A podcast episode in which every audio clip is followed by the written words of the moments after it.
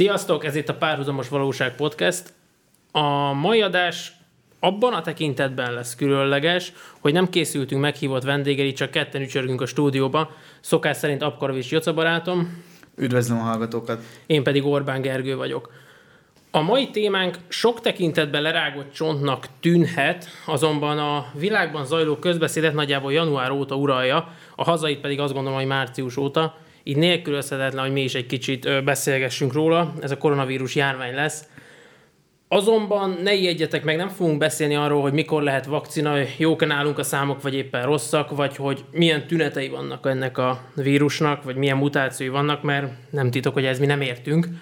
Uh, sokkal inkább Bocsánat, de azért a saját nevedben beszél Igen, én, semmiképpen nem értek ehhez, viszont el, elterelném egy kicsit a beszélgetést egy másik, azonban szerintem legalább ennyire fontos aspektusa felé, ez pedig a járvány lélektana. És annak azt gondolom, hogy valamilyen szinten a társadalmi kivetülése. Ha a beszélgetés kronológikusan indítjuk, akkor azt látjuk, hogy amikor márciusban megvolt az első komolyabb lezárás itthon, vagy hát a kijárási korlátozás, akkor én azt láttam az emberekkel, hogy nagyon próbálnak odafigyelni, nagyon betartják a szabályokat, ami elő volt írva, legyen szó maszkviselésről, legyen szó arról, hogy csak akkor hagyd el az otthonodat, hogyha az, az nagyon szükséges. Nagyjából úgy, úgy rezonáltak a kormányjal az emberek, tehát hogy úgy érezték, hogy ezek a, az intézkedések értük vannak. Ö, aztán mindezt úgy, hogy négy-öt megbetegedés volt naponta. Most a második a járvány második hullámában, amikor napi 3-4 ezer van, egészen máshogy érzem. Na de várjunk, Gerikém, mert azért ennyire ne szaladjunk előre szerintem, mert ö, mindenféleképpen én egy kicsit még ilyen január környékére ugranék ebben a kronológiában, amikor ö, azt gondolom, hogy azért volt egy érdekes ö, időszak, de januárban már lehetett hallani, hogy ebből már lehet, hogy egy ö, világjárvány fog kialakulni, azonban még igazából az emberek itt Európában még ezt nem igazán kezdték el komolyan venni.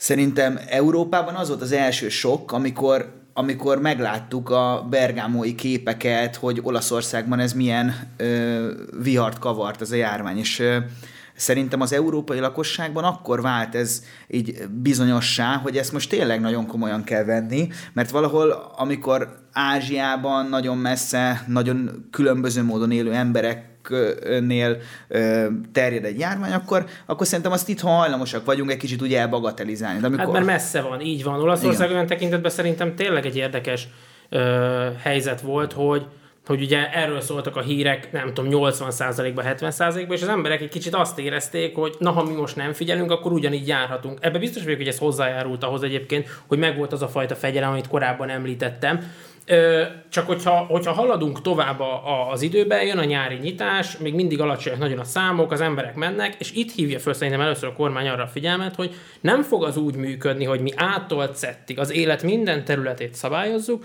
hanem itt lesz szükség arra, hogy egy kis ilyen társadalmi felelősségvállalás, az egyéni felelősségvállalás megjelenjen a dologba. Erre majd később kitérünk szerintem, mert ez egy nagyon, nagyon fontos része ennek a dolognak. Viszont mielőtt ide kanyarodnánk, előtte az, hogy ha belecsúszunk úgy a második hullámba szeptemberbe, hogy 3-4-5 ezeres napi megbetegedés, igazolt megbetegedés számok vannak, és, és azt látom az emberek, hogy elfáradtak. Nem úgy állnak hozzá már a maszkot se úgy, mert csak beszaladok a dohányboltba, arra ne vegyem már föl, mert csak beszaladok a benzinkútra, amúgy meg kint tankolok, stb. Tehát egy kicsit azt érzem, hogy az a fajta fegyelem, ami megvolt az első mondjuk két hónapban, Szer- utána ez, ez, ez szétporlad. Ez szerinted ez, ez csak a fáradtság? Tehát az, hogy szeptemberben, mert ö, szeptembertől nem tartották be olyan komolyan? Mert én én azt éreztem, hogy az első hullám alatt egyértelműen megfogalmazták külföldön, mindenféle sajtóorgánumban lehetett ezt olvasni, hogy jön második hullám, ez szinte biztos. Majd ezek után, amikor véget ért az első hullám, akkor az emberek tényleg kicsit kieresztették a gőzt, és azt gondolom, hogy, hogy mindenhol ez is volt a kommunikáció, hogy kicsit menjenek el, kicsit lazítsanak, és, és akkor az emberek szerintem joggal azt feltételezték, hogy hát közben azért a háttérben a nagyon okos emberek most éppen kitalálják, hogy mondjuk a, a második hullámot azt így kvázi majd hogy fogjuk úgy kez, jól kezelni. És, és én, én azt éreztem, hogy amikor a véget ért a nyár, relatíve a vendéglátóhelyek például Balatonnál tök jó szezon zártak, akkor hirtelen Európát arcon csapta ez a, ez a második hullám. És, és hirtelen nagy meglepetésként jött, jött az egész, és szerintem az emberek úgy, úgy lelkileg sem voltak erre fölkészítve. Tehát szerinted nem lehet, hogy gond volt az, hogy nyáron ennyire eldobtak a deplőt? Most gondold el, hogy azt, hogyha mondjuk márciustól, a, a kezdeti zárásoktól kezdve ezt mondjuk szeptemberig föntartottad volna ezt, vagy az ehhez nagyon közeli szintű zárásokat, én azt gondolom, hogy, hogy az emberek megbolondultak volna, többek között én is.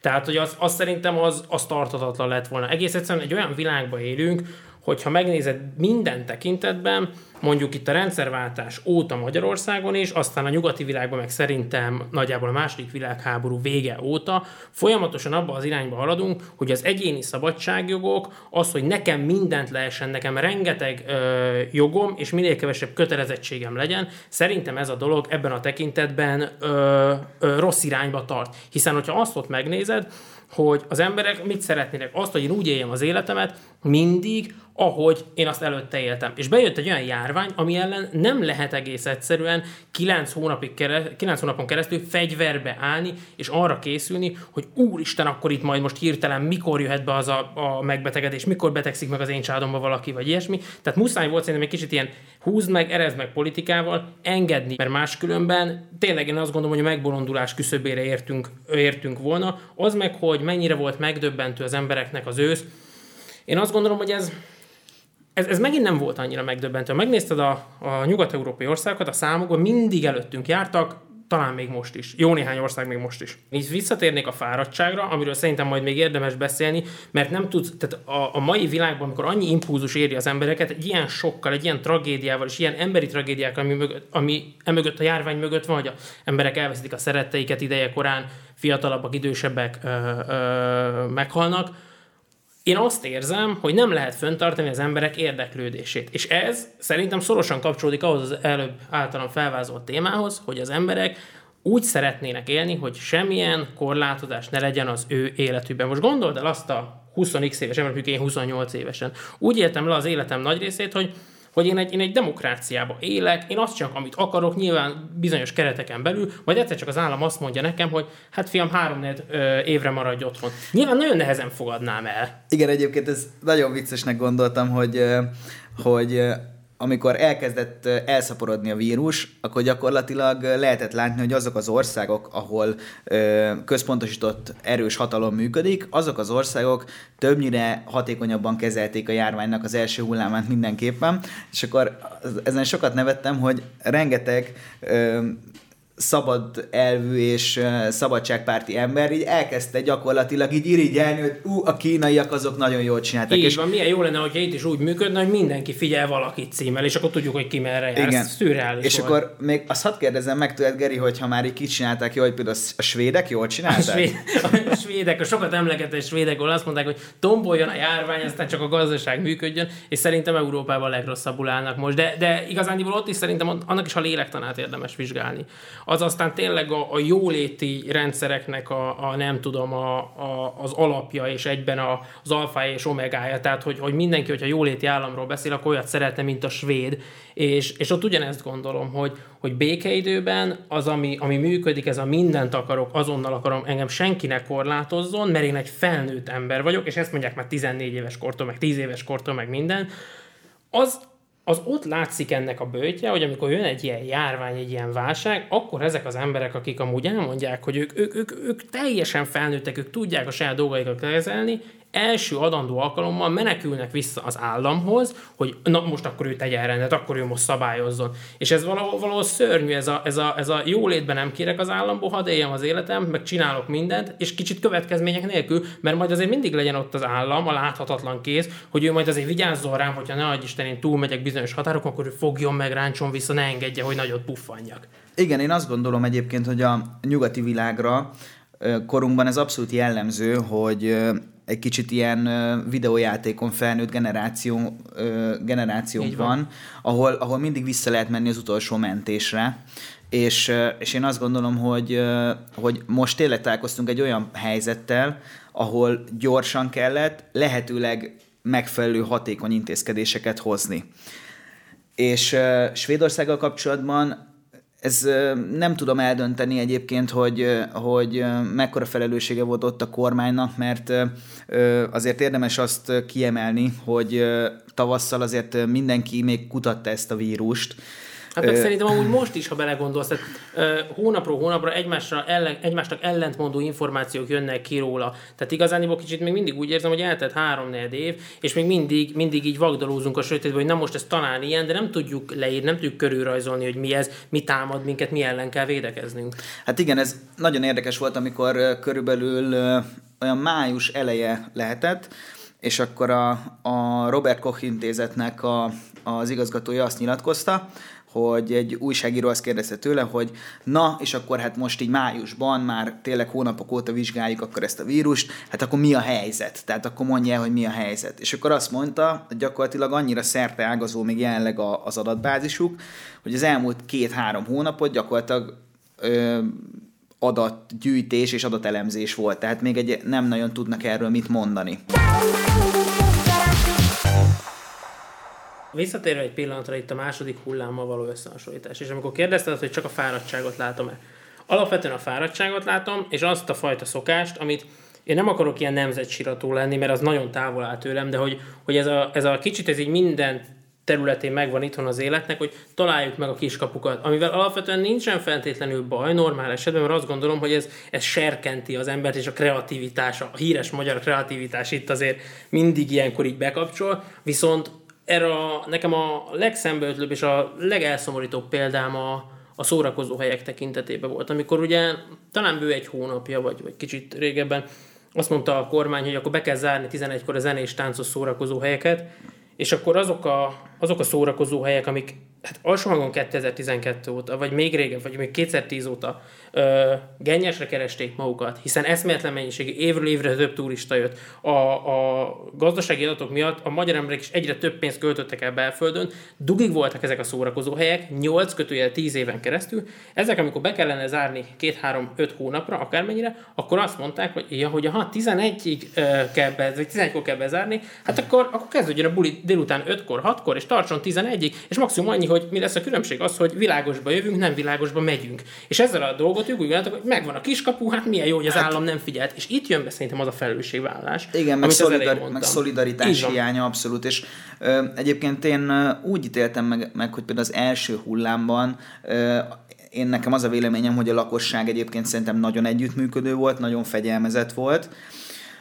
És a, a második hullám a második hullámban ugye kicsit több volt az emberek egyéni felelőssége. És ugye ezt, ezt érdekes, vagy érdemes, inkább úgy mondanám tagolni, hogy valahol mi az elsődleges felelőssége vagy feladata járványhelyzetben egy államnak. Hát azt gondolom, hogy mindenképpen az például feladata az államnak, hogy a megfelelő ö, ellátás biztosítsa például a betegeknek. Na most szerintem az első hullámban Ugye azért ö, ö, voltak sikeresen védekező országok, mint például Magyarország, vagy például Ausztria. Ö, talán a olasz és spanyol példa is ebbe biztos vagyok benne, hogy, hogy segített, tehát egy kicsit hozzánk később jutott el, mert a, a lakosságnak az egyéni érdeke és a, az államnak az, az érdeke az nagyon szorosan megegyezett egymással. Na most a második hullám azt gondolom azért más valamivel, mert a második hullám során, vagy második hullám előtt már ugye gyakorlatilag minden kormány Európában megfogalmazta, hogy a gazdaságot működtetni kell, az iskolákat működtetni kell, tehát egyfajta mozgásban kell tartani az országot. Na most uh, itt nagyon fölértékelődött az embereknek az az egyéni felelőssége, amit gyakorlatilag ugye a közért és saját magáért is kellett gyakorolni. És én azt gondolom, hogy, hogy valahol a, az európai lakosság az talán itt elvérzett. Hát szerintem Ö... mondjuk ki, tehát bármennyire csúnyán hangzik, mondjuk ki, hogy szerintem társadalmi felelősségvállalás, társadalmi felelősségvállalásból, közösségi érzésből megbuktunk. De én is ez, ezt gondolom, én is konkrétan igen. az volt, hogy itt, itt, uh, itt már mindenki leszarta a másiknak a rokonát, a hozzátartozóját, vagy úgy már azt is, aki a házba lakott, vagy azt gondolom, hogy már egyébként a tárcsát is. Az a lényeg, hogy én még el tudjak, meginni, el tudjak menni meginni azt a sört, én még el tudjak menni egy utolsót szórakozni, én még nyugodtan el tudjak menni a plázába, és amúgy meg ne vicceljetek, már csak beszaladok, akkor maszkot ne kelljen hordani. Olyan szinten szartak egymásra az emberek, és egyébként ebben nagyon sokan partnerek is voltak, és szerintem ez a fáradtságból jön egyébként, hogy belefáradtak ebbe az egészbe, hogy azt azt gondolom, hogy a második hullámnál egyelőre ebből megbuktunk.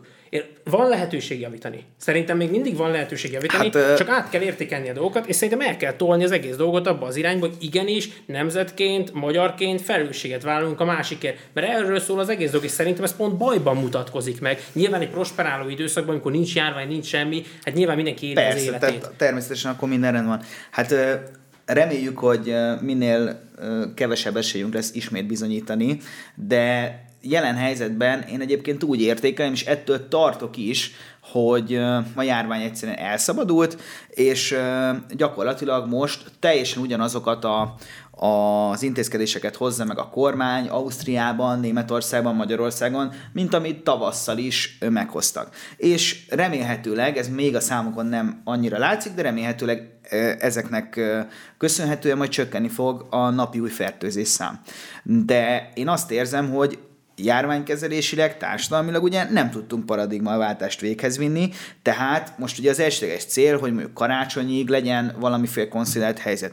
És akkor kérdem én, mi lesz karácsony után? Tehát most karácsony után visszamegyünk, szilveszter elhalasztottuk, januárban visszamegyünk dolgozni, gyerekek visszamennek az iskolába, és akkor februárban megint ugyanerről fogunk beszélgetni, hogy akkor lassan időszerű lenne egy újabb leállás hát addig, én, amíg én, a vakcina... Én, én erre gondoltam, amikor azt mondtam, hogy Igen. van lehetőség javítani. Tehát én pontosan erre gondoltam. Tehát az, hogy, De látsz az, hogy... irányt, látod ezt az irányt egyébként? Én, én, Mert én nem én látom. nem. Én azt gondolom, hogy itt igenis az embereknek kell, most, most lehet ez egy ilyen, ez ilyen túl misztifikált dolog, de leülni, átgondolni azt, hogy, hogy mit tehetek én egy magam azért, hogy ezt a járványt lassítsam. És akkor így, így fölírni azt, így legalábbis fejbe fölírni azt, hogy igen, fölveszem a maszkot, igen, elkerülöm a, a nagy társaságokat, igen, most nem megyek nagy szőnapokra, most egy sem, azt sem. Tehát, hogy igenis szerintem arra kell rájönni az embereknek, nekem is, neked is, és mindenkinek, tehát mi sem vagyunk ezzel a kivételek, hogy, hogy vannak időszakok, amik lemondással járnak, ilyenkor, ilyenkor háttérbe kell szorítani bizonyos olyan dolgokat, amik mondjuk egy, egy békeidőben teljesen működnek meg a hétköznapjaink része, igen, ki kell mozdulnunk a saját komfortzónánkból a nagyobb jó érdekébe, hogy hát, hogyha akkor majd májusban, vagy áprilisban, vagy márciusban úgy tudunk élni, hogy nyilván lesznek még akkor is megszorítások, meg korlátozások, de úgy tudunk élni, hogy az már hasonlítson a normális életünkhöz, mert jelen pillanatban én továbbra is azt gondolom, hogy nem lehet egy teljes bezárást fél évig, három évig kibírni, mert, mert meg fogunk hűlni. Olvastam több cikket azzal kapcsolatban, hogy Európában a kontaktkutatás, ami azért a járvány elleni védekezésnek egy, egy kulcs momentuma, a kontaktkutatás az részben azért nem tudott hatékonyan működni, mert az emberek ezt igyekeztek eltitkolni. Sokan igyekeztek eltitkolni. Tehát azok, akik, akik mondjuk tünet, nem voltak tünetesek, de tudta, hogy mondjuk a egy, vele egyháztartásban élő az például tünetes, és akkor ő ezt igyekezte így el mismásolni. És ugye lehetett olvasni többször ezt a fogalm, ezeket a fogalmakat, hogy covid bullying, meg koronashaming, meg nem tudom, hogy például erről mit gondolsz, mert ez számomra, tehát én egy, én egy közösségi embernek tartom magamat, és számomra ez annyira fura, hogy, hogy valaki ilyet eltitkol, vagy nem működik közre. Mi lehet ennek az oka szerinted? Főleg felnőtt embereknél látom azt, hogy ez különösen kellemetlen. Tehát nem tudom, amikor így így egy ilyen, egy ilyen könnyebb lefolyású nemi betegség így bekerül egy gimnáziumi osztályba, akkor nyilvánvalóan így az ember nem tőlem indult, tehát így, Ö, így próbálja Illetve hogy... hát van, aki igyekszik mondani, hogy viszont tőle, tőle Igen, akkor a király tuti tőlem indult. Tehát, hogy így tolja el magától az ember, de szerintem azt fogták föl nagyon rosszul az emberek, és egyébként ebben szerintem a médiának szerepe volt, hogy, hogy kicsit stigmatizálta azokat az embereket elkapták. Tehát, hogyha még, még nem is így direkt, de indirekt módon, tehát, hogy ja, te elkaptad a vírust, tehát te jó béna vagy című dolog, szerintem rettentő kellemetlen, mert, mert nem a megoldás irányába terelte a dolgokat. Hát nem, ez abszolút nem. Hát rengeteg ember azért kezdett el szerintem erről, erről titkolózni, azon, hogy persze van, akit kirúgnak, hogyha nem megy be dolgozni, inkább bement, mert munkahőse, ilyenek biztos voltak, de sokan azt Majd mondták, erre is térjünk vissza, igen, mert ez egy érdekes dolog. Sokan azt mondták, hogy á, én ezt, én ezt nem, nem. Amúgy, hogy folyik az óra, mindig szokott is folyni, most nem érzek kicsit szagokat, de hát ilyen is volt már, és hogy tolt el magától ezt a dolgot, mert, mert legalábbis tényleg nem tudom, tudnék ordinári példákat hozni, hogy mi lenne, mi lenne az, amit így tényleg érdemes eltitkolni, de ez nem az volt. Tehát azt mondom, hogy ha az emberek jelentős része kiállt van, és azt mondta volna így a saját közösségében, hogy na gyerekek, én elkaptam, most légy szíves 14 napig ne keressetek, ne akarjatok velem bulizni, vagy inni jönni, vagy csak a család se keresse, inkább bezárkózom ebbe a szobába, sokkal jobban állnánk. Ebben ebbe én egészen biztos vagyok. Szerinted a mikroközösségekben egyébként, baráti körökben ott elő, jobban előfordulott ez? Mert például, hogyha megnézed a közszereplőknél, politikusoknál ott, ott sokszor az volt, ugye, hogy gondolom a rossz plegykát elkerülve inkább kiálltak a nyilvánosság elé és elmondták. Hát igen, de, de én, én, nem érzek ebbe, én nem érzek ebbe különbséget. Most megint te is azt mondod, hogy rossz pletyka. Hát nem tudom, tehát a rossz pletyka egy koronavírus esetén, tehát hogy ú, elkapta a koronavírus. Na, ez a legbénább, ez nem is kéne, hogy államtitkár legyen, vagy mi, tehát nem kéne, hogy cégvezető legyen. Tehát, hogy megint úgy beszélünk róla kicsit, hogy, hogy egymás között is akarva akaratlan, hogy na, a rossz pletyka, hogy ő elkapta. Szerintem ennek, ennek semmi relevanciája nincsen. Én azt gondolom, hogy nem, a saját közösségében, ebben vele, a saját közösségében mindenki fölvállalta volna, a szülők előtt meg mindenhol, és igen, ezzel járott először 14, aztán 10 nap karantént, meg a negatív teszteket, akkor én azt gondolom, hogy, hogy, hogy nem ott járnánk, hogy 5-6 ezer megbetegedés, megbetegedés van egy nap. Egyébként hatozzak fel egy példát, ez számomra egészen megdöbbentő volt, hogy az egyik budapesti egyetemen küldtek ki egy ilyen kör e-mailt, hogy talán nem is tudom, szeptember vége, október elején, hogy az egyetemen nincs igazolt vagy igazolatlan hiányzás, hiányzás van, három darab egy fél évben egy gyakorlaton, aki ezt kimeríti, annak ez, hello. És ez most gondolj bele, hogy tehát, ez egyenesen arra sarkalja az embereket, hogyha most neked te tünetmentes vagy, akkor leszarod, mert azért nem fogsz egy évet csúszni, mondod ugye te. És a, a, ez számomra megdöbbentő, és biztos vannak ilyen munkáltatók is egyébként, akik, akik ilyen ö, gyökér módon állnak ehhez a kérdéshez, és ö, tényleg egyszerűen nem tudom fölfogni, hogy vannak emberek, akik látják azt, vagy nem látják, hogy egy rendkívüli helyzet van, és azt mondja, hogy igaz, hogy ez a, a világ minden szegmensét érinti, de mi ezt leszarjuk. Igen. Igen, ez, ez tényleg szerintem ez kommentálhatatlan egész egyszerűen. Tehát ez, ez az egyetemeken, amit, ahol ez előfordult, mert ez olyan szinten megy szembe pont az a társadalmi felelősségvállalásra, amiről, amiről mi itt már 10 percet beszéltünk, vagy nem tudom mennyit, hogy, hogy már azok a, azok a fiatal 20 évesek, akik, akik sok esetben még hoznak meg gyorsan, könnyen, esetleg a következményekkel kevésbé foglalkozó döntéseket, Na most ezeket az embereket még, még intézményvezetői szinten is arra sarkalni, hogy te igenis hozd meg ezt a felelőtlen döntést, sőt, hát akkor meg nyilván nem fogod ugye elmondani a csoportársaid. Igen, hát szíves, ez egyfajta belekényszerítés. Hát légy szíves, Zsuzsi, most Igen. ne ülj mellé, mert én most elég szarul vagyok, de ide be kell jönnöm, mert már volt két hiányzásom, azért mert akkor még szarabbul voltam. Tehát, hogy ez, ez, ez, ez egy olyan ö, felelőtlen és egy olyan buta ö, gondolkodás. Ezért szeretném pontosítani, hogy itt a Zsuzsi, az csak egy kitalált személy a történetben.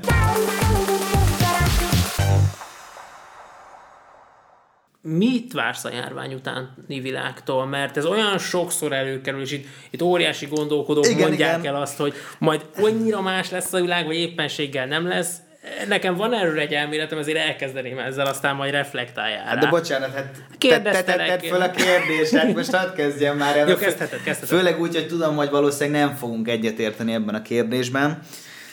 Én azt gondolom, hogy szerintem meghatározó változások lesznek a, a világban. Egyszerűen nem tudom elképzelni, hogy ne legyen. Nyilván ennek mértéke függ a, a járvány következtében, vagy a járvány által kiváltott károk mértékétől is de én azt gondolom, hogy, hogy nem mehet így ebben a formában tovább, mert ö, egyszerűen olyan praktikus okai vannak. Tehát, hogyha csak megnézed az, hogy biztos lesz egy olyan fajta törekvés az országokban, hogy egy picit a ö, gyártási láncokat, ellátási láncokat egy kicsit hazak telepíti, vagy egy picit közelebb telepíti, ö, akkor az, hogy az utazás azt gondolom, hogy hosszú távon kicsit meg fog nehezedni, mert... De miért? Tehát, hogy szerintem az első, ez egy nagyon bölcs gondolat volt, amit mondtál, ez, ezzel egyetértek.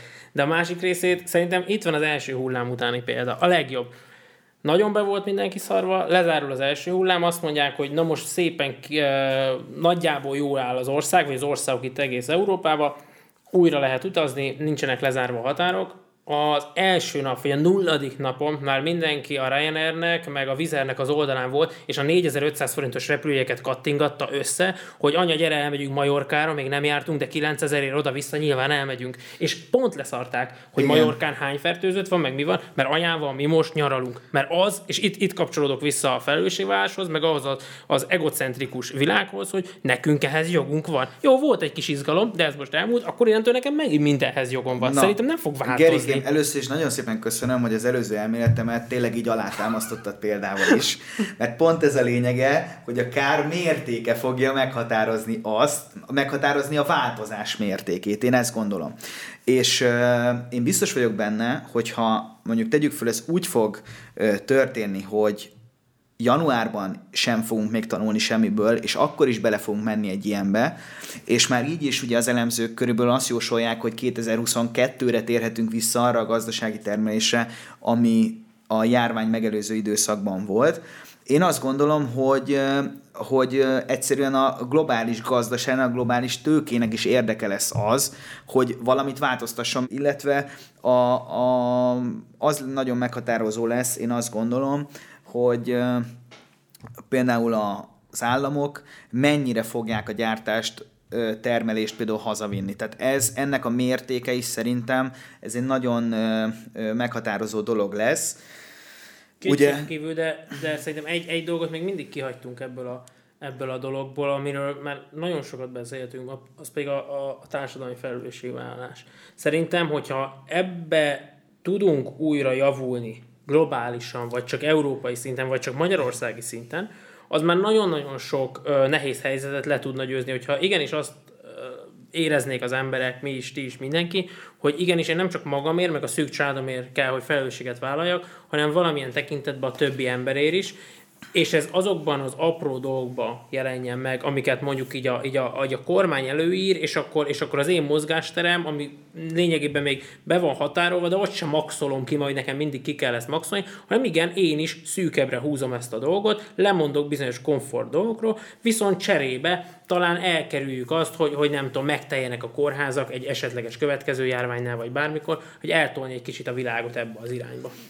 Európában alapvetően az ateista is keresztény. És jól ismerjük ezt az, ezt az érvrendszert, hogy gyakorlatilag hiába valaki nem tartja magát egy gyakorló kereszténynek, de, de egyszerűen a norma rendszer az egyfelől a keresztény kultúrára is épül. Na most és uh, ugye ez azt is jelenti, hogy a kultúrát annyira átszövi a kereszténység, tehát valahol ugye e, ez alapján, az értékrendszer alapján uh, állítod azt, hogy egy dolog jó vagy rossz. Na most uh, én nekem egy kicsit az volt az érdekes ez a társadalmi felelősségvállással kapcsolatban, amit nem is igazán értettem, hogy, hogy alapvetően a, a, a liberalizmus, én azt gondolom, hogy Európát olyan szinten átjárta, és és hogy ez már tényleg a velem hasonlóan gondolkodó emberek is, amikor saját magában kell a korlátot felállítani, akkor sajnos elvérzik. És, és ez, egy, ez egy nagyon érdekes dolog. A másik, meg azt nem értem egészen pontosan itt a liberalizmussal kapcsolatban, hogy, hogy ha azt domborítom ki, hogy az én egyéni kibontakozásom vagy kibontakoztatásom áll mindenek felett, az miért nem lehet az a cél, hogy az én, én egyéni céljaim, azok miért kell szigorúan, hogy külön váljanak a, az, a közösség céljától. Tehát én miért nem tudok kiteljesedni abban, hogy egy közösségi belül. célt szolgáljak. És ez szerintem ezen lenne érdemes gondolkozni, mert, mert enélkül egyszerűen nem látom azt, hogy azt az, azt az önkorlátozást az emberek ö, ö, meg tudnák magukban hozni, és hogyha megnézed, akkor én azt gondolom, hogy szerintem a, a, a kormány alapvetően tök jó intézkedéseket hozott, tehát amit jelenleg mi ennek a járványnak a, a mienségéről tudunk, annak megfelelő intézkedéseket hozott a kormány. Na most nálunk én azt gondolom, hogy azért harapódzott így el a helyzet, mert egyszerűen, és ugye nyilván ezt taglaljuk már itt egy ideje, hogy egyszerűen az emberek ezt nem tartják be, és hogy, hogy azért tartom én jónak a helyzethez képest ezeket a drasztikus korlátozásokat, amikor azt mondjuk, hogy jó, kiárási tilalom. Mert, mert egyszerűen ez az, amit be lehet tartatni. És azt gondolom, hogy a járványügyi védekezésnek a, az egyik alapköve, hogy a szabályok legyenek betartva. Na most, hogyha normális normálisan állnának az emberek hozzá, és csak betartottuk volna akár csak a maszkviselést, nekem meggyőződésem, vagy hát legalábbis a, a tájékoztatások alapján joggal gondolom azt, hogy akkor nagyon meg lehetett volna fékezni ezt a második hullámot. És most gondolj bele, hogy, hogy amikor az elején csak azt kérték, hogy távolságot tartsunk, el lehet menni sörözni, csak kérjük azt, hogy akinek fájt a feje délelőtt, aki egy picit rosszul van, az nem menjen el.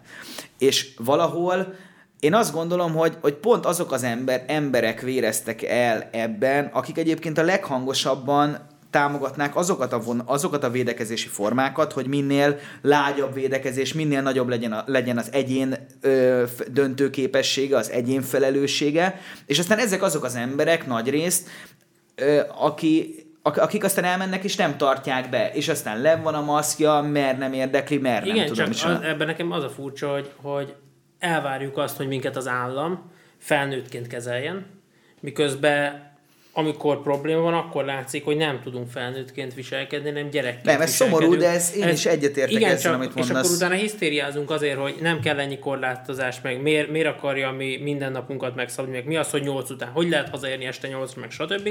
Miközben azt, azt látod, hogy ő maga nem tudta visszafogni saját magát, mert ha 11-ig lehetett elmenni valahol, akkor 10-55-ig volt valahol. Tehát nem az, hogy akkor kicsit rövidebb ideig, kicsit másképp, nem, akkor kimaxolom. Ez tipikus, ez a szülő-gyerek például. Ja, hát hogyha ott nem szabályozta, meg ott nem szól rám, akkor azt csak csinálhatom. Amikor meg ott is rátszol, akkor megkeresed a következő dolgot, hogy na, akkor hol lehet még valamit csinálni. És innentől kezdve szerintem elvárni azt, hogy, hogy ezekre, tehát hogy a társadalomra felnőttként tekintsenek, miközben gyerekként viselkedik, ez egy ez egy Ezt ez nagyon jól mondod, én is azt gondolom, hogy ez így nagyon nehéz, csak az fontos látni ezzel kapcsolatban, hogy ez a felelőtlen magatartás tette lehetetlenné azt, hogy mondjuk az országot alapjáraton elüzemeltessük.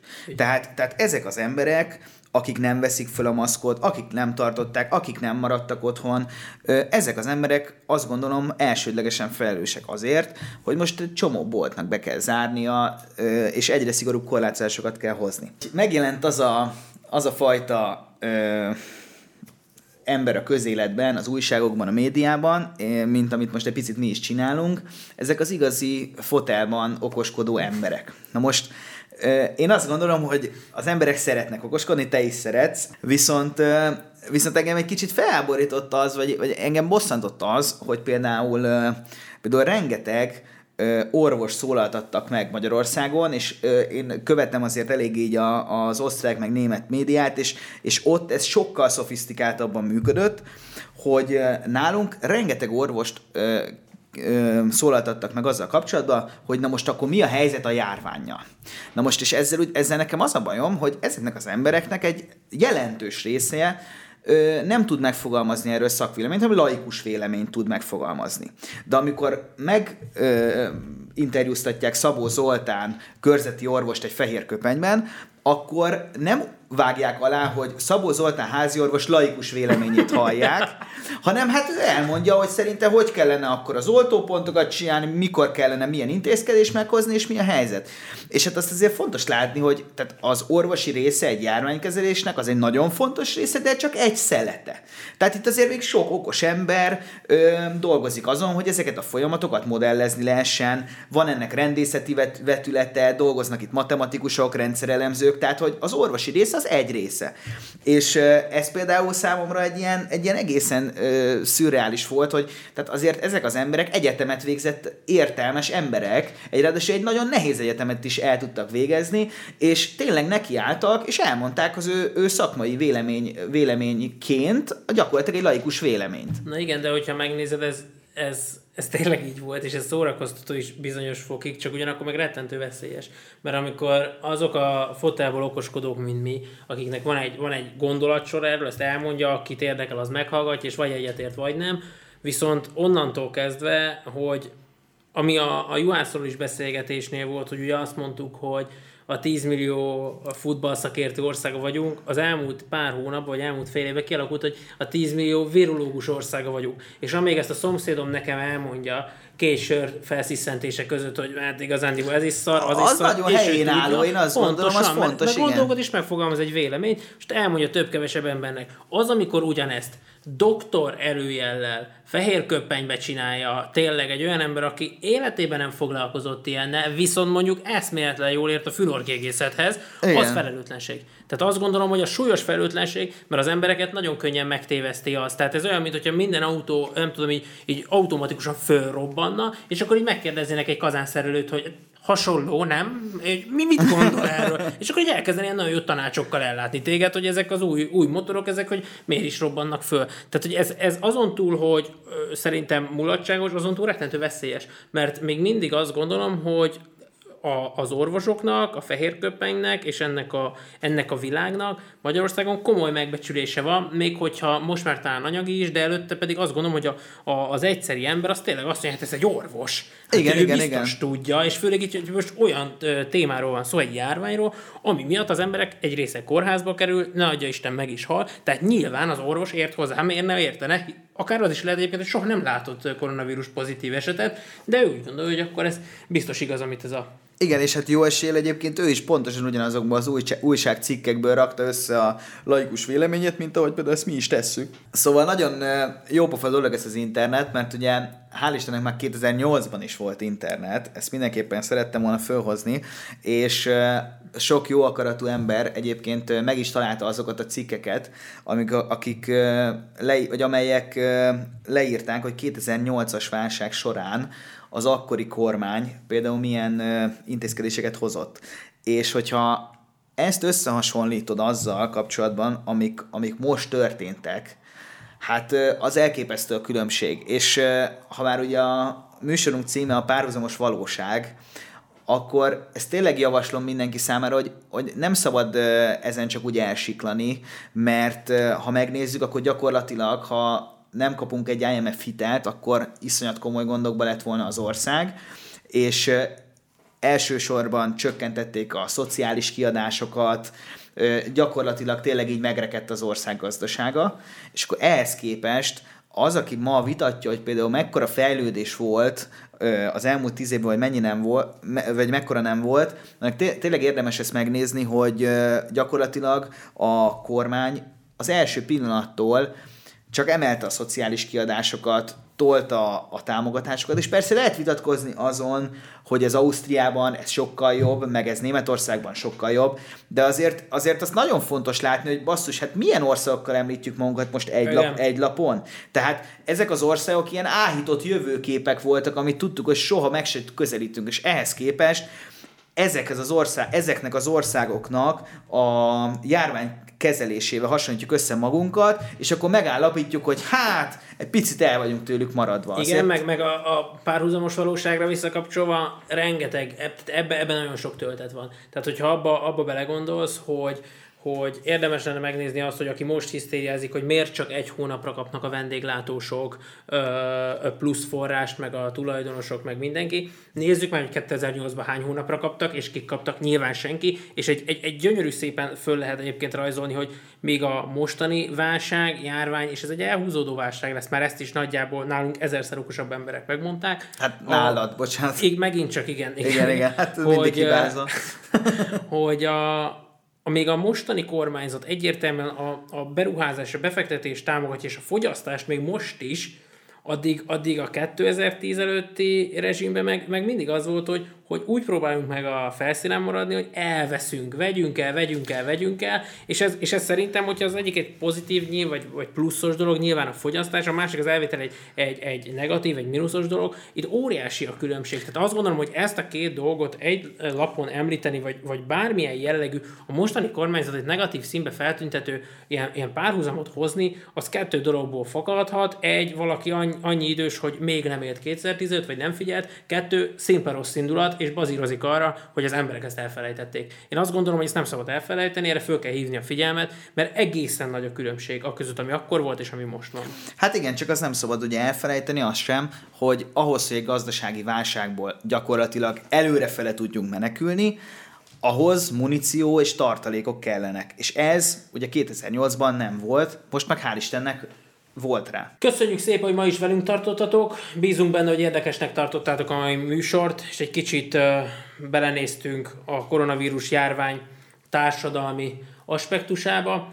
Ha van kedvetek, akkor kövessetek minket a közösségi médiában és Spotify-on is. Hamarosan jövünk a következő adással, addig is vigyázzatok magatokra és egymásra. Sziasztok! Sziasztok!